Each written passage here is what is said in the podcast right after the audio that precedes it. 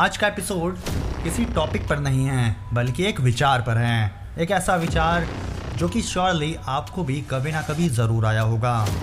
क्या हो, अगर एक क्षण में, एक ही समय में धरती के सारे इंसान गायब हो जाएँ? जी हाँ 800 करोड़ की आबादी वाला ये धरती इंसानों से पूरी तरह से खाली हो जाए। ये थॉट आपने भी कभी ना कभी ज़रूर सोचा होगा।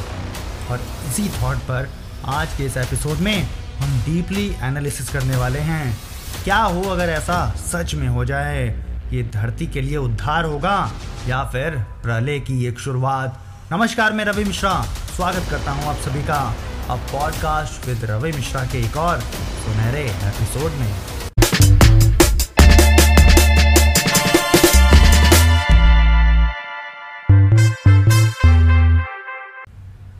जिस दिन ऐसा इंसिडेंट होगा कि धरती से सभी इंसानों का खात्मा होगा। वो दिन इस धरती के लिए बहुत ही सुखदमय दिन होगा। क्योंकि एक ही क्षण में सभी इंसानों का गायब होना कोई छोटी बात नहीं है।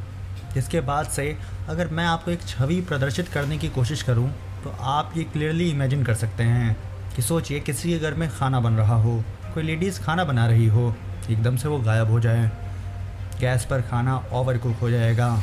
और एक समय के बाद वो कुक होते होते होते होते होते सारा का सारा गैस एक्सटेंट हो जाएगा। आपके घरों में जो डॉग्स होंगे, उनको खिलाने के लिए कोई भी नहीं बचेगा। जो कैट्स होंगी, जो कोई पेट्स होगा, उनको अब कोई भी खाना या फिर पानी नहीं दे पाएगा। जिसके बाद क्या होगा कि उनकी भूख के मारे डेथ हो जाएगी। सबसे मेन चीज़ आपके घर की इलेक्ट्रिसिटी चली जाएगी। इलेक्ट्रिसिटी कैसे जाएगी? क्योंकि जो इलेक्ट्रिसिटी को मैनेज करता है, वो इंसान ही है। इंसान ही टरबाइन चलाता है और इंसान ही उसको घर घर तक पहुंचाता है। जब इंसान ही नहीं रहेगा तो इलेक्ट्रिसिटी भी नहीं चलेगी। जो बड़े बड़े न्यूक्लियर रिएक्टर्स है, वो काम नहीं करेंगे। न्यूक्लियर रिएक्टर्स को काम करने के लिए बड़े बड़े डीजल इंजन्स लगते हैं।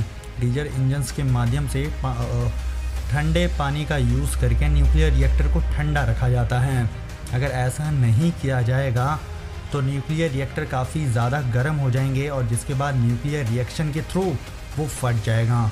जिसके बाद उसके आसपास के सभी स्पीशीज़ का, सभी पेड़ पौधों का, जानवरों का, सबका सर्वनाश हो जाएगा।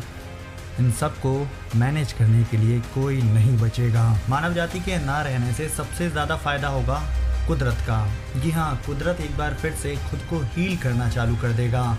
जिन घरों में आप कभी रहा करते थे अगर आप नहीं रहेंगे तो उन घरों में अब धीरे धीरे छोटे छोटे कीट पतंगों का शासन होने लगेगा। एक बार फिर से बहुत सारी ऐसी प्रजातियाँ, जानवरों की कीट पतंगों की हमको देखने को मिलेंगी, जो कि अब नष्ट होती जा रही हैं।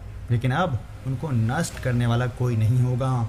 डिफॉरेस्टेशन अब हमें नहीं देखने को मिलेगी। हर जगह हरे हरे हरे भरे पेड़ जो हैं, देखने को मिलेंगे। स्पेस में जो हमने कचरा फैलाया है, जो हमने गंद फैलाया है, स्पेस, बहुत सारे स्पेस स्टेशंस बनाए हैं, बहुत सारे स्पेस क्राफ्ट्स भेजे हैं और पूरे स्पेस में भी पॉल्यूशन फैला दिया है। धीरे धीरे करके उनको कंट्रोल करने वाला कोई ना होने के कारण वो धरती पर आकर गिरने लगेंगे। और जिसकी वजह से धरती पर छोटे मोटे जो है गड्ढे बन जाएँगे और वो गड्ढे भी एक दिन इसलिए भर जाएँगे क्योंकि उनमें इन्हीं छोटी मोटी स्पीशीज़ का राज हो जाएगा।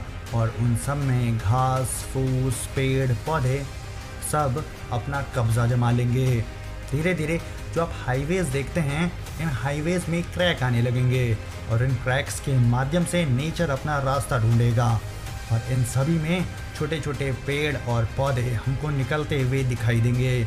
नेचर खुद को इतना पॉलिश कर लेगा कि आज जो आप गंदा पानी देखते हैं नदियों में, वो स्वच्छ होने लगेगा। समुद्र का जो पॉल्यूशन है, वो स्वच्छ होने लगेगा। ये सिर्फ़ इसलिए क्योंकि इसको दूषित करने वाला तब कोई नहीं रहेगा। खुद से जो कुदरत है, वो खुद को हील करने लगेगा। इंसान के ना रहने से हमें मौसम में बहुत ज़्यादा सुधार देखने को मिलेगा। क्योंकि सबसे पहले तो पॉल्यूशन नहीं होगा, क्योंकि गाड़ियाँ नहीं चलेंगी ट्रेन्स नहीं चलेंगे, हवाई जहाज़ नहीं चलेंगे।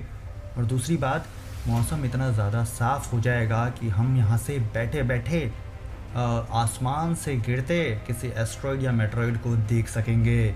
लेकिन अफसोस की बात तो ये कि उसको देखने के लिए धरती पर कोई मौजूद नहीं रहेगा।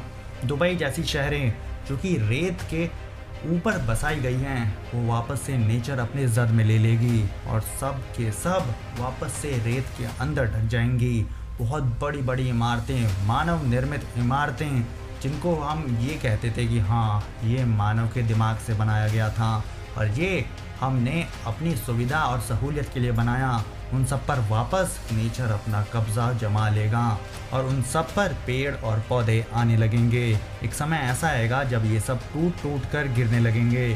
सभी बड़ी बड़ी बिल्डिंग्स, चाहे फिर वो किसी भी मटेरियल से बना हो, वो सब टूट टूट कर गिरने लगेंगे।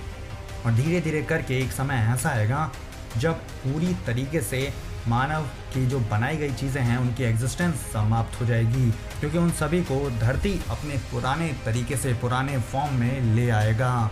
बहुत सारे ब्रिजेस आईफिल टावर जैसी बड़ी बड़ी लोहे की इमारतें सब के सब ढहकर गिरने लगेंगी। मानव द्वारा निर्मित टावर्स बहुत सारे ऐसी towers radio towers communication towers जिनसे रेडिएशंस निकलती हैं, वो सब अब किसी काम की नहीं रहेंगी, क्योंकि उनको ऑपरेट करने वाला कोई नहीं रहेगा। और उन रेडिएशन से अब किसी चिड़िया या फिर किसी पंक्षी की मौत भी नहीं हुआ करेगी। धीरे धीरे कुदरत मानव द्वारा उसके ऊपर किए गए अत्याचारों को ढकने की कोशिश करेगा और एक बार फिर से धरती को नए सिरे से इस्टेब्लिश करने की कोशिश करेगा।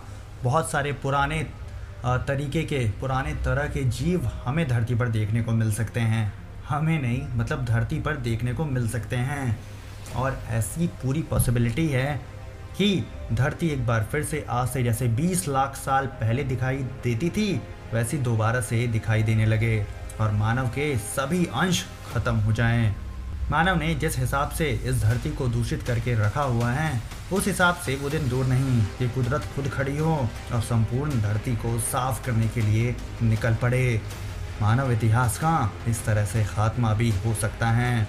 इसका सिर्फ़ एक ही उपाय है कि हमें खुद का, अपने आस पड़ोस का, अपनी नेचर का सम्मान करना चाहिए। हमें नए से नए तरीके ढूँढने चाहिए, जिस तरीके से हम पॉल्यूशन को कम कर सकें और अपने आस पड़ोस को स्वच्छ रख सकें। आज के लिए इतना ही। जय हिंद!